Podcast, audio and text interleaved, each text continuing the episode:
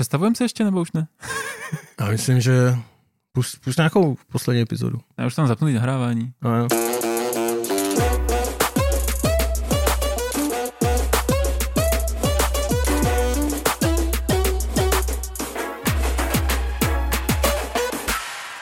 Je sobota 2. ledna, my vás zdravíme s Petrem po dlouhé době tady ze studia, vítáme vás u nenásilného podcastu. Ahoj všem, díky, že nás posloucháte, i když jsme už docela dlouho nevydali epizodu a to je taky jedno z témat, které chcem trochu v této epizodě probrat, proč se to vlastně děje a jaký máme plány do budoucna.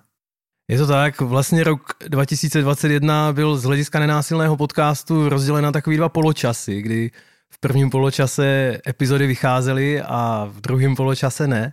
A my jsme vám dneska chtěli uh, trochu představit, jak to vlastně z hlediska poslechovosti a vůbec podcastu vypadalo loni, co se dělo na podzim, co jsme si z toho vzali, protože my jsme samozřejmě něco dělali, akorát to teda nebyl podcast, to se přiznáme. A taky se vám chcem představit trochu plány do budoucna, protože tam už zase podcast je. Přesně tak. Ale tak schválně, když se do toho vrhneme, ty se teďka koukal, že jo? Kdy vyšla poslední epizoda naše? Já mám teďka strašně špatnou paměť po těch svátcích, ale myslím, že to bylo 22.6. Ale telefon máš ve flight modu, takže už takže se já se nemůžu podívat. Je to, je to přesně tak. 22.6. Takže vlastně v létě jsme skončili na začátku Hmm. léta a od té doby jsme nevydali epizodu, tak my se vám tímto trochu omlouváme, že jsme to nedali vědět nějak líp. Jako napsali jsme sice asi na Instagram, že teď děláme jiné věci, tak na to nemáme čas a to byla trochu pravda, ale zároveň i ty jiné věci, co jsme na podzim dělali, tak eh, si myslím, že nám přinesli hodně zkušeností, které chceme pak přinést i do tohoto podcastu. Takže, Hmm. Takže tak. A zároveň, když jsme se koukali teďka před natáčením na statistiky, tak eh, vlastně hele, velký díky vám, co nás posloucháte. díky. Strašně díky.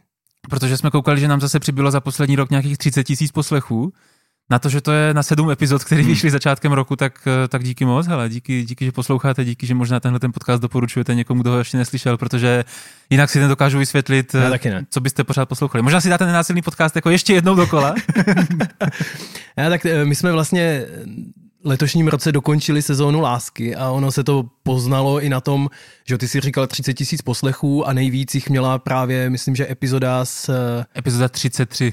epizoda, tak to jsou ty Kristovy roky, to mě čeká eh, za měsíc a něco málo. A to byla Eliš, eh, naše epizoda, když jsme si povídali s partnerkama našima, že o to tom, jak komunikujeme v Lásce my dva. A pak tam byla epizoda s Eliškou. S Eliškou Remešovou o, Hmm. řekněme, jako párové terapii a vůbec takový jako rady z Elišči na Instagramu do, na, to, do na, na života. tuhle epizodu vlastně dostávám nejvíc ohlasů i teďka tak jako od lidí, co jdu kolem, tak říkají, že tahle epizoda je nějak jako oslovila. Tak eh, z toho mám vlastně radost velkou, protože to má i nějaký dopady, kdy lidi říkali, jo, my jsme to slyšeli s partnerem a pak jsme teda s tím začali něco dělat, ne, že by se ozývali přímo Elišce, ale jako říkali, že, že je to nějak chytlo za srdíčko v tom páru, tak to je vlastně strašně hezký. Já si, já si do dneška pamatuju, že jsem to posílal, posílal poslouchal uh, taky vlastně s partnerkou, s Kristýnou, když jsme, Hmm. myslím, od někud jsme jeli autem a poslouchali jsme u toho tuhle tu epizodu. Bylo to fajn, jakože, že to je, přišlo mi, že to je taková jako příjemná kratochvíle. Hmm. I když to není možná narvaný informacema jako od začátku do konce, ale byla to moc příjemná, moc hezká epizoda. Já ji mám taky moc rád. A vlastně ta další, třetí nejposlouchanější, pokud si dobře pamatuje, Tinder. Že? A to teda musím říct, že to, jak jsme vydali, tak eh, můj inbox zaplavili eh, zprávy typu, až budete dělat další, tak já vám povím svoje příhledy. Jakože to byla, to byla epizoda, která očividně otevřela nějakou, ne že pandořinu skříňku, ale prostě očividně je to téma, kterým, kterým lidi žijou. Mě to jsme A- ale neříkal, to si říkám, že bychom mohli udělat jako Tinder 2. Jakože na základě naší epizody máme další čtyři lidi, kteří se přihlásili, že by chtěli prostě sdílet, tak eh, To bylo víc teda. Bylo fakt víc a někteří jako i rovnou třeba psali nějaký ty historky, jako o tom, jsou z toho nějaký manželství, pak jsou z toho nějaký fakt jako creepy historky. Ne, a ne, neuděláme tak. nějakou. Já Nevím, jestli teďka je to místo, kde bychom je měli slíbit, ale já si říkám, že to je No, jako téma, možný. který bude živý asi ještě nějakou dobu, i když už se můžeme potkávat i skrze pandemii, tak Já myslím, že Tinder je věčný. Tam, tam je to pohoda. Tinder a Meta je. Hmm. Takže to, No. byl, to byl trochu v číslech náš podcast. Takhle, takhle nějak jsme se měli v posledním roce. Díky moc, hele, díky. Já upřímně musím říct, že jsem překvapený z těch čísel, jakože fakt jsem to nečekal, jako Karel Gott svého 150. slavíka, tak jsem to nečekal. A zároveň je to pro mě taky uh, teďka kopanec do toho, aniž bych ty čísla věděl, tak uh, jsme, se nějak vyhlížíme ku předu a je to pro mě teďka trochu větší závazek, že tam cítím takový to, ale on to fakt někdo poslouchá, tak uh, vlastně tím pádem tak pojďme to dělat. My se No. tam můžeme přiznat, my jsme mm, ještě dneska před nahráváním téhleté epizody jako s vědomím toho, že už jsme půl roku nic nevydali, tak jsme měli takový jako vážný rozhovor o tom, ale tak začneme teda konečně vydávat další epizody, nebo si řekneme, že nenásilný podcast měl svůj čas a my pomalu končíme. Ale tak máme pro vás dobrou zprávu, teda doufám, když nás posloucháte, tak snad doufáte, že to dopadlo dobře. vydávat budeme a máme plány na další rok a jak jsem říkal, chceme ty zkušenosti, eh, které jsme nabrali za, za posledního čtvrt roku, kdy jsme vlastně půl roku, kdy jsme nevydávali na podzim, tak, eh, tak jak chcem zapracovat do, do dalších sérií a podcast bude pokračovat. Takže uh, slavnostní oznámení. Hele, pustíme se teďka do toho, co jsme potkali za posledního půl roku a já bych možná začal od tebe. No klidně můžeme, já možná ještě tak jako zarámuju, pro, proč, proč to děláme. My jsme si říkali, že Kromě toho, že chcem jako oznámit, že budou nové epizody a tak trochu vám nastíníme i o čem budou. A tak vám všechno nejlepší do nového roku. Samozřejmě, samozřejmě, všechno nejlepší do nového roku, šťastný nový rok. Eh, a my jsme si říkali, že by bylo fajn se alespoň teda ohlednout za tou naší komunikační praxí. A eh, když jsme nepracovali tolik spolu, tak aspoň jeden druhého vyspovídat, hele, tak co si teda potkal? A myslím si, že oba dva máme ze světa komunikace zase nějaký nový zážitky a zkušenosti, takže tím chcem naplnit tuhle tu epizodu aby jsme vám dali to, co vám dlužíme, no. A to je ten, to je ten poslední čtvrt půl rok, to je ten podzim. Hmm. Taky musím říct, že vlastně pro mě je to zajímavý, to udělat eh, čistě jako reflektivní ohlédnutí, protože je pravda, že kromě toho, že jsme nepracovali moc na podcastu, tak my jsme vlastně s Peťou spolu vůbec moc nepracovali, takže za to... My jsme vlastně moc nepracovali, no. Já, já, jsem, já jsem, to je pravda. My jsme pracovali hodně, ale pracovali jsme každý sám anebo vedle sebe. Ale to, co je pro mě zajímavé a proč o tom chci mluvit, je, je to taky jeden z dalších jako driverů do toho, proč dělat eh, další sérii. Protože když jsme teďka chviličku nepracovali spolu, tak jsme každý uh, nachytali nový impulzy z nových kontextů a věcí. A teď je ten správný čas se o ně podělit, protože se odfiltrovalo to, co nebylo užitečné a zůstalo to, co je zajímavé. A tak ať se do toho dobře pustíme, tak eh, já možná uh, trochu představím a ty se když tak doplníš, co vlastně ty dělal toho posledního půl roku, protože Peťa kromě toho, že uh, stále učí a stále dělá věci kolem nenásilné komunikace, kurzy a takové věci, tak teďka hodně pronikl do komunikace klimatické změny, která se nejvíc manifestuje v tom, že existuje vůbec podcast 2050, což je signifikantní zvuk tohoto podcastu, kdybyste chtěli. A vznikla spousta epizod. A kromě toho, že Peťa teda dělá podcasty, což už teda víte, tak eh, Peťa vlastně komunikuje klimatickou změnu. Na různých místech. A to taky na internetu, což je zajímavý místo. A když jsem se tak díval na Peťovy poznámky k tomu, co se vlastně naučil o komunikaci za posledního půl roku, tak to hodně vlastně nasedá tady na tuhle, na tuhle epizodu, tak vlastně ti chci předat, Peťo, slovo, co pro tebe byly jako zajímavé konverzace kolem toho a vlastně co jsi z toho vzal pro sebe. Jo, tak já možná jako doplním, já jsem vlastně uh, začal pracovat na tomhle podcastu 2050, uh, najdete ho kdekoliv na Spotify, všude, kde posloucháte podcasty 2050, uh, takže klidně poslouchejte, budeme rádi. Uh, začal jsem na tom pracovat, nebo vůbec ta myšlenka začala vznikat někdy v březnu minulého roku a, a první série podcastu, která měla sedm dílů, vyšla někdy v létě. Um, teď jsme vydali druhou sérii a už, už nějak jako jedeme dál, takže, takže to pokračující projekt. Um, pro mě na tom bylo hodně zajímavé z toho komunikačního úhlu pohledu, že najednou ta moje praxe nenásilný komunikace, která hodně byla zaměřená na to, na tu vztahovou složku. Ať hmm. už, i když jsem byl někde ve firmě, tak se často řešily vztahy v té firmě třeba. Tak eh, pro mě bylo zajímavé a něco jsem, i částečně proto jsem to vzal, protože jsem chtěl zkusit ty svoje komunikační dovednosti aplikovat na nějaký téma, jako na něco konkrétnějšího. Nebo ty, to, ty vztahy jsou konkrétní, jo, ale na něco, co, co bude mít jako vlastně datový, faktický obsah a nejenom, nejenom ten jako vztahový. Není to jenom o pocitech a o potřebách, je to o tom, že jsou tady nějaký vědecký výzkumy, je o tom, že jsou tady nějaký reální dopady a to není, že ve vztahu reálný dopad, když se to nepovede, může být rozvod manželství. Eh, v klimatické změně, když se to nedaří, což se teďka na mnoha místech ve světě nedaří, tak to znamená záplavy, povodně nebo hurikán. Takže, takže ty dopady jsou vážný, jsou někde jinde a je to pro mě tím pádem i důležitý komunikační téma. A když jsme teda u těch rozdílů, tak eh, co bys řekl, že je takový jako nejzásadnější rozdíl? Kromě tady toho, že vlastně mít, se líp z hlediska vztahu je něco jiného, než mít se líp z hlediska klimatu. Když, když jako obecně si myslím, že ten hlavní rozdíl je to, že tady fakt jako je obsah a tady, když to řeknu takhle, tady je pravda. Jo, že, že v té vztahové komunikaci si často říkáme, hele, nemá smysl moc hrát na pravdu, prostě pojďme se spíš bavit o tom prožívání, protože to je, to je ta naše jako osobní pravda a to, že ty jsi naštvaný a já jsem smutný, tam, tam není to o tom jako hledat, kdo z nás je správně. Uh, změna klimatu jako téma má za sebou obrovské množství klimatické vědy, takže se dá říct, že tam, hele, tam nějaká pravda je, nebo minimálně pravda v tom smyslu v tom jako vědeckém poznání. Hele, tady je vědecká veřejnost světová, která se shoduje na tom, že to, tohle jsou ty věci, podle kterých bychom se měli řídit. Takže tady komunikuju nejenom nějaký jako svoje dojmy a obsahy, ale komunikuju to, jak to je a vlastně je to, je to hodně didaktický, protože je potřeba vysvětlovat. Je potřeba uh, znát ten obsah a vědět, že hele, tak z těchto těch výzkumů vyplývá tohle, z těchto těch výzkumů vyplývá tohle. Tady si nejsme jistí. Jo? Komunikovat vlastně, co je jistota, co je nejistota, co jsou fámy a tak. A tím pádem, že, že, tam, že tam ta pravda je, že něco je tak, jak to fakt je a na něčem se jistí, jako jsme, tak tam tím pádem je i spousta dezinformací. Takže jako velká dezinfoscéna okolo environmentálních věcí a klimatu existuje a tím pádem i hodně jsou to hodně vyostřené diskuze, jsou, všichni mají názory a tak. Tak to je, to je jedna jako hlavní věc. A pak, pak mám nějaký další, ale ty mě možná řekneš mezi tím nějakou další otázku. no, vlastně tím pro mě zajímavý jako to, tak co s tím děláš? Vlastně, že si říkám, že ta tvoje komunikační průprava v tom asi má nějaký efekt, ale možná má nějaký limity. Je to tak, no. Je to, myslím si, že to, co to, co tohleto téma, protože je to něčím kontroverzní téma. Jako nezhodujeme se jako svět na tom, že prostě bychom měli něco dělat nějakým způsobem tak uh, jednak najednou má člověk silný protihráče, hmm. jo, když vezmu je tady nějaká uhelná lobby prostě, která bojuje proti těm vědeckým základům, že klidně jako popírá, fakt jako, a, a, jako aktivně se snaží o dezinformace. A to nejsou lidi, se kterými si můžeš sednout ke kafi a říct si tak, jak se okolo toho cítíš. Ne, to je prostě jako strategie velmi mocných hráčů, kteří dělají velmi strategické kroky a, a je potřeba jako dělat strategické protikroky. Že to není jeden na jednoho, ale jsou to vlastně velký masy lidí, jsou to organizace proti organizacím. Když budu mluvit v termínech nenásilné komunikace, myslím si, že jsou různé strategie oproti té jako čistě vztahové komunikaci, že jsou trochu jiný.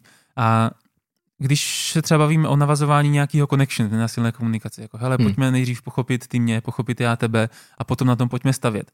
Tak tím, že tohle je téma, který jako tady se nebaví jeden na jednoho, ale to jsou jako masy lidí, tak to connection se jednak buduje jinak a jednak se nebuduje úplně tak jako kompletně, že někdy, jak Marshall Rosenberg říkal, hele, kolik je toho connection potřeba, yeah. hele, tolik, kolik je potřeba na to, abychom se někam posunuli. A to tady hodně cítím, že i když se třeba s někým bavím na sociálních sítích o klimatu, tak je to o tom, my si nepotřebujeme jako do hloubky porozumět jako lidi, jo? v tom Facebooku moc ani nejde, ale my potřebujeme jako navázat jako trochu toho lidského spojení, abychom pak mohli mluvit třeba o těch datech, třeba o těch faktech, o těch hmm. vědeckých výzkumech zatím. A tady mi hodně pomáhá nenásilná komunikace, si myslím, že opravdu začínám ty konverzace tím, hele, pojďme se, pojďme najít, kde se potkáváme a pojďme na tom stavět. že často začínám, hele, tak jak fakt, fakt se najít, snažit najít nějakou jako hodnotu, něco, co, co oba věříme, že je důležitý. A teď tam je ještě velký rozdíl v tom, kde, kde se třeba nepotkáváme. Jestli je to, hmm. jestli ten člověk jako popírá, změna klimatu neexistuje. To je nějaký úplně extrém.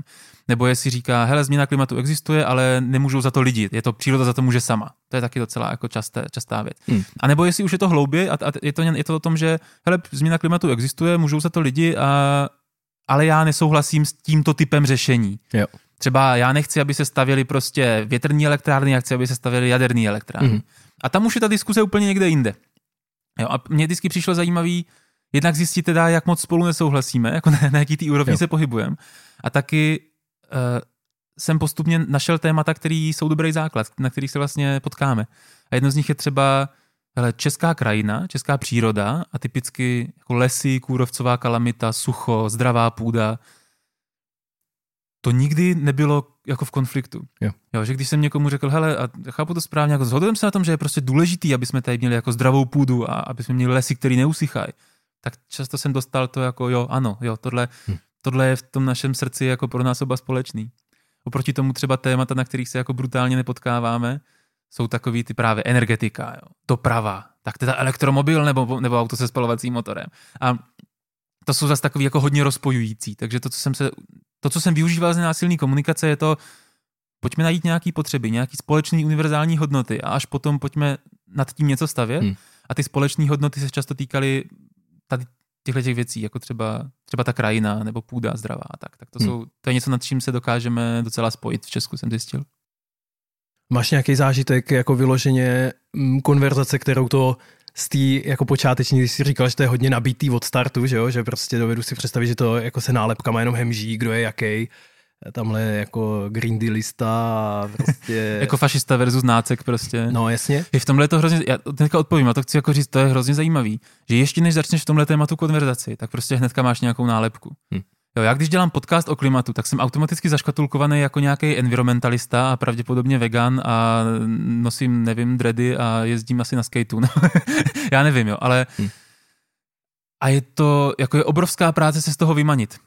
Jo, a, a, vnímám to na druhou stranu, že když někdo řekne změna klimatu neexistuje, tak já už vidím prostě dědek na vesnici, prostě, co topí uhlím v kamnech a, jo, a, a je to je vlastně těžké se dostat za ty nálepky, za nějaký interpretační rámce, kdybych byl v jazyce nenásilný komunikace. Jako ověřit si ty svoje interpretace, jestli jsme vážně ti lidi. Ale konverzaci, kterou jsem zažil a byla, byla vlastně hustá v tom, jak se jako to změnilo, jak se podařilo na tom zapracovat, bylo jednou jsem si takhle psal s člověkem a ta konverzace začala jako z jeho strany ostře, fakt nějakým takovým tím jako vy prostě ekošílenci byste nejradši něco, něco, něco. A, a úplně jsem si říkal wow, když poslední věta té konverzace byla zase toho člověka a, a ta věta byla Měj, mějte se dobře, musíme držet spolu. Jo, že fakt jako jsem říkal, wow, tak to je, to je obrat, to je, hmm. to je změna. A, a bylo to vlastně krásný. Jo, a, a postup, hustý, no. postupně jsme zjistili, že že vlastně nejsme takový nepřátelé, že jenom možná nesouhlasíme, jako v něčem se rozcházíme, hmm. ale, ale že ty základy třeba máme fakt společný.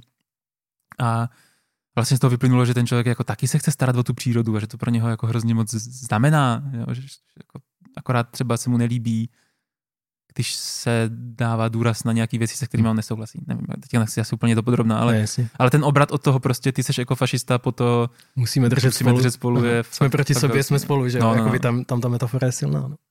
Hele, přemýšlím vlastně, vedeš ty konverzace o klimatu někdy i v offline světě?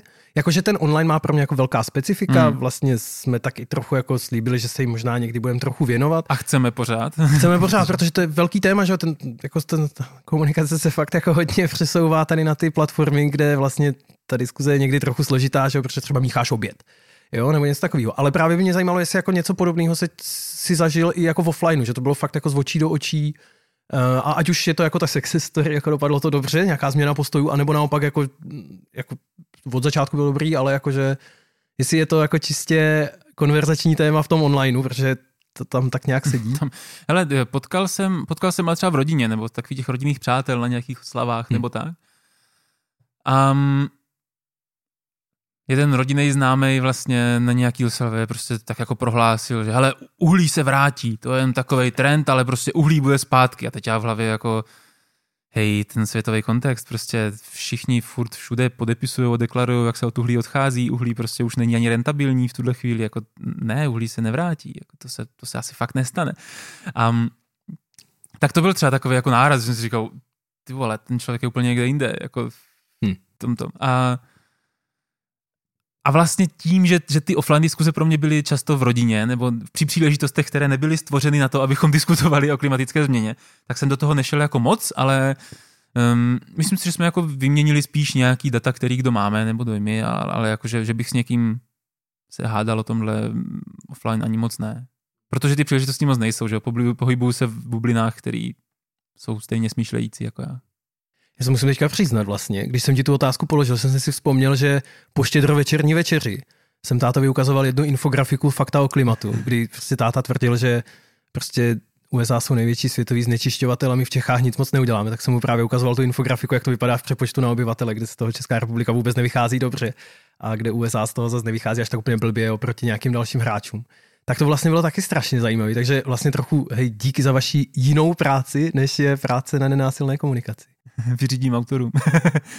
Chci se zeptat taky, uh, tohle bylo hodně o klimatu, ale stále zůstáváš uh, lektor, učitel a pohybuješ se v těchto kontextech.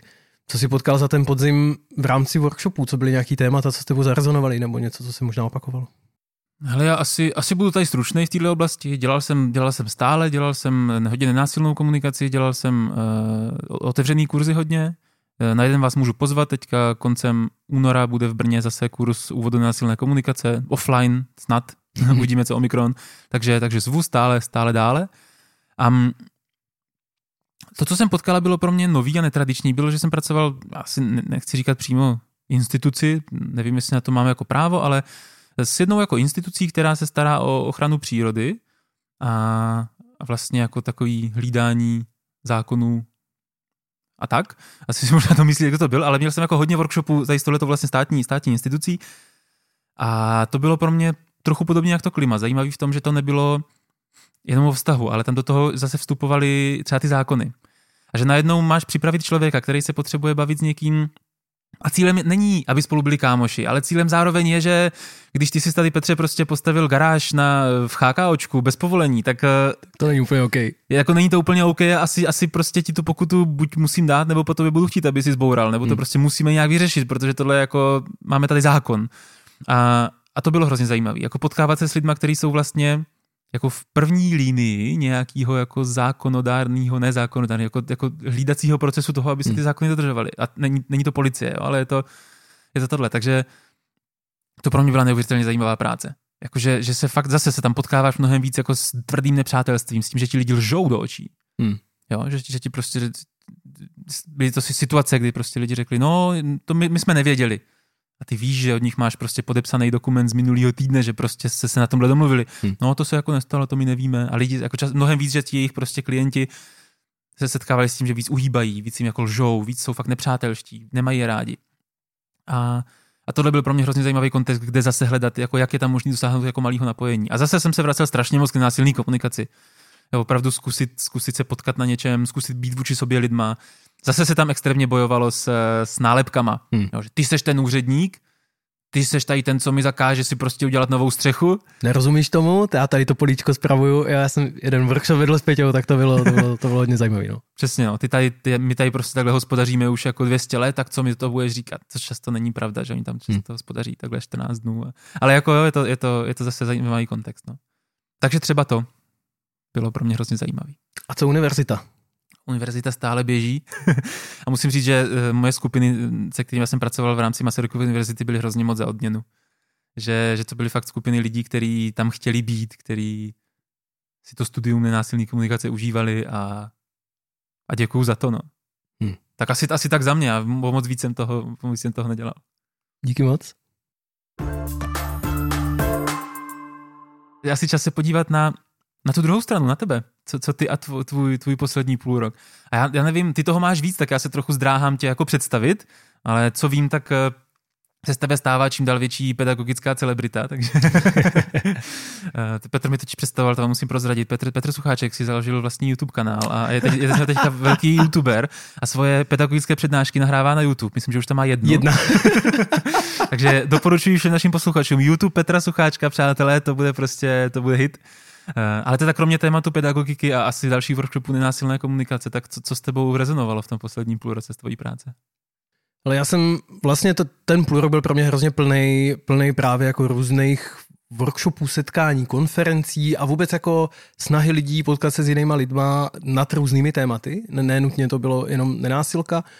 V posledním půlroce hodně propojuju právě pedagogiku, což je něco, co jsem vystudoval, něco, co je mi blízké a vlastně se angažuji teďka v otevřenou, v organizaci, která v tom dělá nějaké věci a mám dojem, že čím dál víc tam vidím ten synergický efekt mezi nenásilkou, kterou tak nějak jako dostávám do, do toho vzdělávání a to vzdělávání, které je klíčové pro to, aby ty hodnoty nenásilné komunikace mohly v té společnosti ideálně prospívat ve větší, ve větší míře tam, kde to dává smysl. A tím pádem jako něco byly vlastně hodně věcí byly nějaké konference a setkání právě pedagogů, kteří, kteří v tom jedou, to bylo super. A jedna z věcí, co, co pro mě bylo strašně fajn, a tam navážu asi na tebe, a to je výuka na univerzitě po covidu. Mám dojem, že to bylo to byla taková renesance teda. Nevím, jestli, nevím, jestli to, jako asi jo, je to daný vším, já jako po tom, po tom roku u Zoomu, tak eh, jsem se do té třídy fakt těšil, ale mám dojem, že ten drive těch studentů do toho jako fakt tam něco dělat, fakt se tam něco naučit, ta radost toho společenství, z toho, co vlastně mám dojem, že někdy tak už bereme buď jako samozřejmost, nebo že na tom nezáleží. Tak teď eh, v podstatě od podzimu nastupovali dva nový ročníky, protože ti, co šli do druháku, ti byli poprvé ve škole, oni hledali, pravda, no. oni hledali na chodbách ty učebny a ti prváci vlastně nevěděli, kdo jsou jejich spolužáci. Jo? Vlastně to bylo celý, Mm, celý to bylo hodně nový, mělo to takový jako slavnostní nádech ještě s tou s tou přidanou hodnotou toho, že nikdy nevíš, kdy to jako skončí, jo. což já nevím, jak jsi to zažíval ty, ale já jsem jako půlku podzimu se každou hodinu s těma jako lidma autenticky loučil s tím, že nevím, jestli se ještě příští týden uvidíme. Já jsem tomu teda věřil, já, jsem, já, jsem, já, jsem, já jsem bojoval. Jo. A, a mám dojem, že to všecko jako z toho udělalo fakt jako jeden z pro mě jako nezapomenutelných semestrů. A proč o tom mluvím tady, tady v, jako v podcastu nenásilným, jednak, jednak spousta těch věcí se týkala právě prožívání. A v mý výuce, ať už to bylo cokoliv, ať už to byla víc profesní, pedagogicky orientovaná nebo komunikační trénink, tak jsem si dal jako fakt záležet, aby jsme neminuli tu divnou pandemickou dobu a aby jsme si na těch úvodních hodinách, aby jsme se ohlídli a řekli si, hele, jaký to pro nás bylo, co si z toho berem dobrýho, co blbýho, co z toho vzdělávání v té době si berem dobrýho, co blbýho, co bychom vlastně mohli zachovat. Jo. Najednou mnohem menší problém jako kreativní strategie, jo, který nikdy vlastně nefungovaly. Najednou vlastně není problém mít člověka jako na počítači na té hodině. Vlastně najednou zjišťujeme, že to jde, on může být normální divák, potom si vezme projev a je jenom prostě online. Super, jako fakt z toho mám velký zážitky kreativity a takového toho pedagogického zápalu, který nemám dojem, že je jako tlačený jenom tím šílencem, jako tím vyučujícím, ale že to je jako kolektivní nějaká jako péče o to, ať to prostě dobře doděláme a z toho, z toho si beru jako strašně moc. A strašně mi toho zase moc moji studenti a i pak účastníci dalších kurzů jako naučili. A to jsou, tím bych vlastně jako překlikl k těm, k těm kurzům. Já se možná chci zeptat, a, Dob, jo, a možná, možná je to, to, to, kde chceš navázat, ale ty jsi na začátku zmínil, že se čím dál víc snažíš dostávat tu nenásilnou komunikaci do toho světa vzdělávání. Hmm.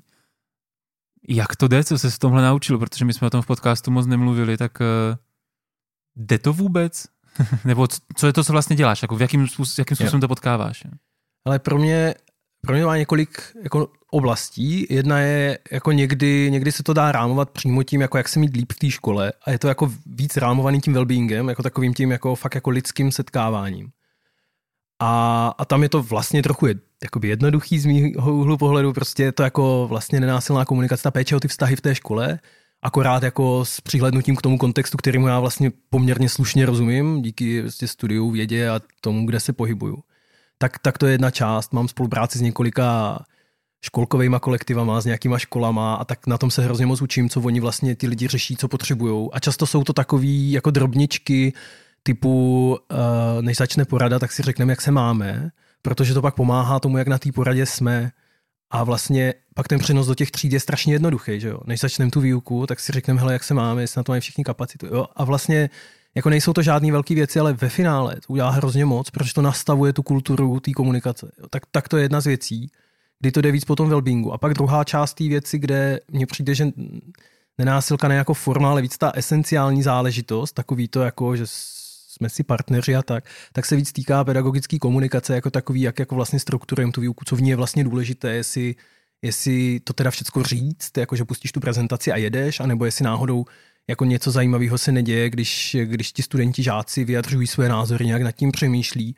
A ne že, by, ne, že by tam nebyl čas právě na to jako studium, na to dělání úkolů a takových věcí, ale aby někdy byl i čas na tohleto, protože věda a praxi říká, že to funguje, tak, tak to je něco, co si s tou nenásilkou hodně rozumí. A já se angažuji v něčem, co se jmenuje dialogické vyučování, možná to tady o podcastu To už tady asi padlo. Asi, asi jako jo, ale vlastně nechci jít moc do detailů, ale jenom, že si to dobře rozumí. Vychází to vlastně ze stejných zdrojů tady. Tak, eh, tak to jsou nějaké dvě části a to, jak se to daří, tak eh, to jako těžko říct, protože se to neměří. Tady jako vědec ve mně jako poměrně, ne že skeptický, ale právě jako hej, nevím. Ale to, co vím, že se děje, je, že že se to prostě na těch školách šíří a je to teda zcela jako mm, neskromně i jako naší zásluhou a teď se dívám jako i na tebe, protože ty naše předměty směřují jak komunikace v konfliktních situacích směřují prostě do toho učitelství a s některýma těma našimi absolventama jsme ve velmi blízkém kontaktu a oni prostě to zvládají v té praxi. No. Prostě se nesesypou, prostě ty konfliktní situace nějak řešej způsobem, který těm rodičům vlastně je docela příjemný ve smyslu, nikdo na mě neútočí, nikdo neříká, že jsem blbej rodič, nikdo nemá tendenci eh, z druhé strany se lámat pod mým tlakem, zase si jako ustojí z té druhé strany. Vlastně mám nevím, že tak já jsem plíživý optimista, no, tohle. To prostě... jako cítíš, to je jako odvážná otázka, jako cítíš, že se něco velkého mění? Jako by teď myslím v tom celým jako pedagogickém systému, jo? že to, jasně, že asi je pár zajímavých škol, které fungují nějak, ale jak to je ve velkým, jak to je v celé republice? Jestli do toho vidíš. A myslím, že trochu vidíš, protože mám pocit, že potkáváš lidi dost napříč tím, tím letím. Jako. Jo, jo, a díky práci v otevřenou jako vidím vlastně nějak zprostředkovaně do školství v celé republice, ale jako netroufl bych si říct, že se něco jako, že to je nějaká jako jeden směr, za kterým všichni jako teďka směřujou, ale minimálně se děje reforma vzdělávání budoucích učitelů, která jako dává smysl i zase z hodnotového hlediska, začínají se dít ty věci, ti mladí učitelé v těch školách vydrželi zatím, většina z těch, co já znám, angažují se tam. Já si myslím, že to podhoubí je prostě připravený pro to, aby když bude zájem z vrchu i ze spodu, což se zdá, že na obou dvou těch místech je, tam je akorát trochu nízká důvěra. A tak si myslím, že ta změna jako je možná a že je na ní jako nachystáno. A teď, eh, teď je otázka, jestli někdo jako dá tu energii a, a, a ten směr tomu. Ale myslím si, že podmínky jsou teďka dobrý. Že už si nemůžeme říkat, no jo, už, ale nejsou ti učitelé, co by to jako zvládli. Protože, jo, jo. Jo. Nebo není ten ministr, který by chtěl změnu. Přesně tak, jo, jo. Přesně tak. Aniž bych komukoliv chtěl jako mazat med kolem huby, tak zrovna ministr školství v minulé vládě mě vůbec nevadil. Já si teď říkám, když se tak ohlížíme za tím naším podzimem, takže že to bylo pro nás pro oba takový, jako jak využít násilnou komunikaci a zároveň se vrátit trochu ke svým kořenům, protože ty jsi studoval pedagogiku, že jo, já jsem studoval geografii a ty se zvracel k pedagogice a dostával tam nenásilnou komunikaci, já se vracím k té přírodovědě, k tomu klimatu a dostávám tam nenásilnou komunikaci, tak to, to je hezký vlastně. Že mám dojem, že, že, že, že, se, že se posuneme do, tak, posuneme do takové jako aplikační fáze naší praxe, nebo jo, že No, vlastně, vlastně jdu jakoby do stejné vody, ale jsem úplně jiný. Jakože mám úplně, úplně novou výbavu, se kterou, tam, se kterou tam jako jsem a je to užitečný. Máš ještě něco z toho podzimního tvýho dělání, co bys rád zmínil? Jsou asi dvě věci, um, co se týká fakt těch jako workshopů, které byly víc nenásilný, jakože fakt to byla prostě nenásilka, nebo to bylo něco na ten způsob v nějakých firmách a organizacích. A jedna věc je mm, víc než kdykoliv předtím, rezonovalo téma kapacity. Jako mám dojem, že tenhle půl rok, ten poslední, a asi netřeba hledat jako důvody, co asi v celku zřejmý, ale že jako lidi toho měli fakt plný zuby. A když toho plný zuby neměli, tak, tak to byla strašná práce toho nemít plný zuby.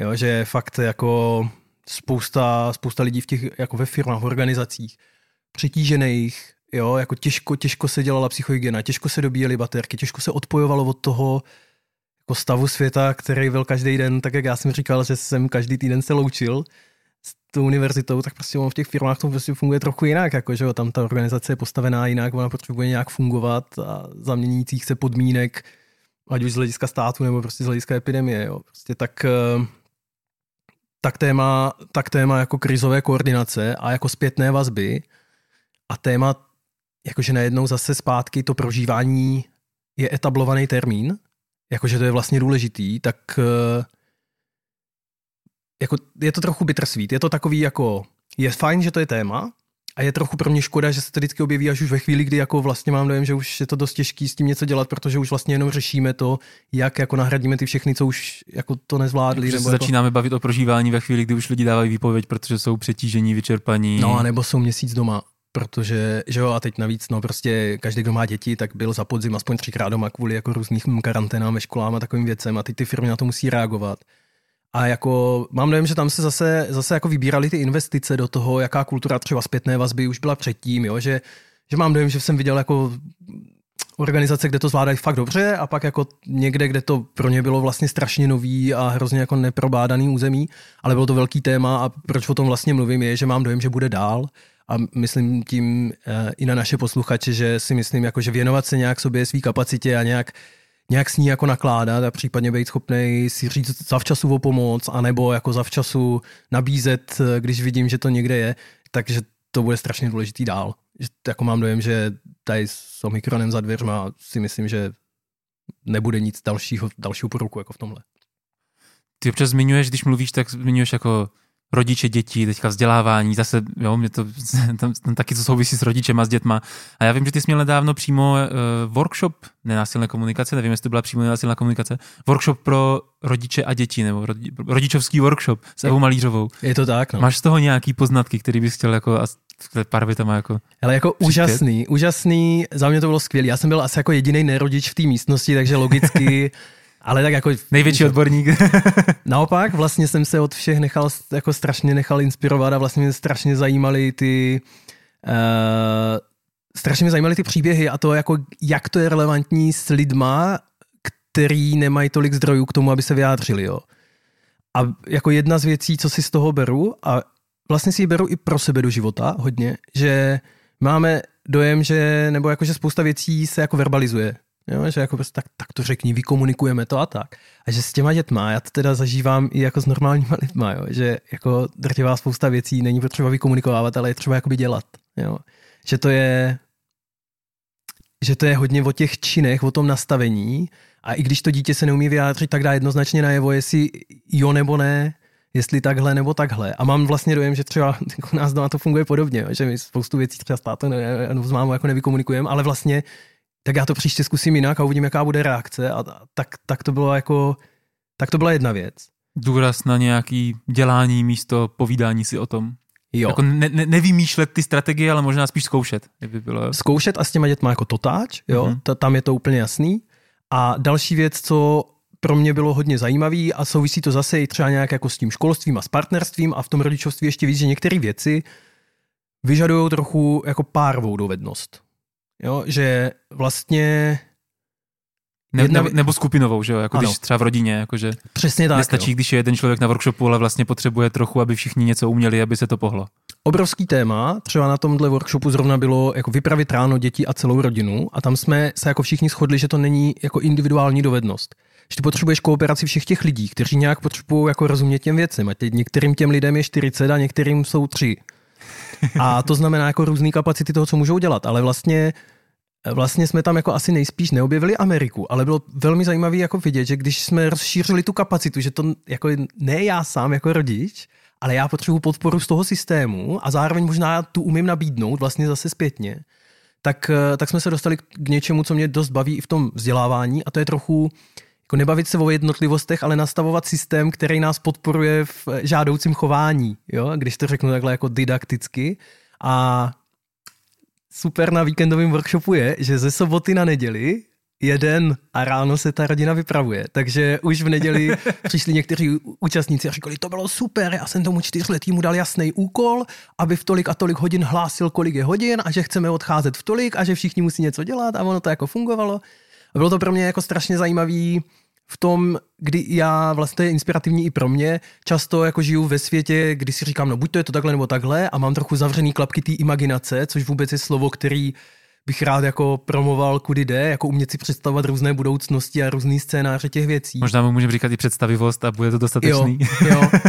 že, že vlastně, že to možná je možný, že, že já můžu dát kus zodpovědnosti tady tomu čtyřletýmu prostě klukovi, který už dokáže hlásit, kolik je hodin a mě to uleví, protože nemusím myslet ještě na další věc tak, tak to bylo pro mě zajímavý, jako jak si v té náročné rodičovské pozici, v té roli jako ulehčovat a vlastně tím ale jako zpětně ještě uschopňovat ty děti, bavit se o tom prožívání, bavit se o tom společně a nastavovat ty systémy společně.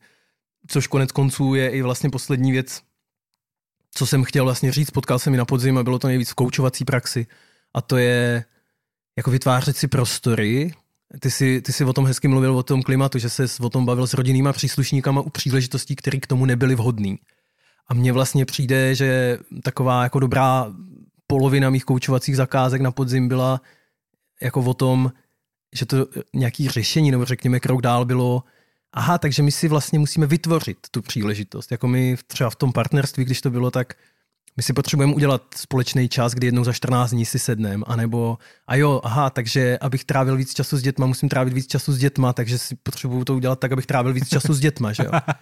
A ono to zní teďka... Zdánlivě triviální, ale vytvářet jako, ty prostory je těžký. No. Přesně tak, protože to znamená, jako než se ten prostor vytvoří, tak ty vlastně musíš přijít s tou nabídkou a nějak to jako mít promyšlený a to je trochu divný, nebo jako já jsem to moc nepotkával ve svém životě, dokud jsem nezačal dělat tyhle věci, že by někdo přišel a řekl, hm, co kdyby jsme prostě za tři dny měli takový strategický setkání, na kterém nebudeme řešit nic jiného, než eh, kde bychom chtěli být za pár měsíců tady s tím projektem. Jo? No a to manželství, partnerství, rodičovství je taky jako, jako projekt svého slova smyslu, jak to vyžaduje nějakou koordinaci ale většinou se to řeší dost ad hoc, anebo, nebo se to jako neřeší a nějak se to děje. A někdy se to děje dobře, ale někdy ne, no. Ale díky moc. No já děkuju. Díky, to... za, díky za tvoje ohlednutí za podzimem. To jsem se rozvášnil. tak přátelé, tady máte takový jako malý náhled do toho, co jsme dělali my za poslední měsíce a jak říkám, budeme z toho čerpat teď. Tohle byl takový jako průlet. Možná vám tam přišlo něco zajímavého. Pokud si říkáte, hej, ten Petr nebo ten druhý Petr mluvili o nějakým tématu, který by mě zajímalo víc do hloubky, klidně nám napište na Instagram, na e-mail, kamkoliv. Budeme moc rádi, eh, když to budeme vědět. Můžeme o tom buď udělat další epizodu, nebo si s váma klidně napsat nějak individuálně. Myslím si, že je na čase udělat ten výhled dopředu. Eh, my jsme i na Instagramu slibovali, že s námi rezonují takový dvě témata. Jedna je komunikace online a druhá je um, trochu něco jako nenásilná komunikace a výchova, což, uh, což je téma, kterým bychom chtěli začít. Um, zase samozřejmě ani jeden z nás, nebo není to samozřejmě, ale ani jeden z nás nemáme ještě vlastní rodiny, kde bychom my sami aplikovali, ale máme kolem sebe spoustu inspirativních lidí, kteří se tomu tématu věnují a podobně jako v tématu lásky bychom chtěli kroužit kolem toho, jaký různý kontury to má, jak to vypadá, když se to institucionalizuje ve školách, nebo když jsou tady už některé školy založené na nenásilné komunikaci.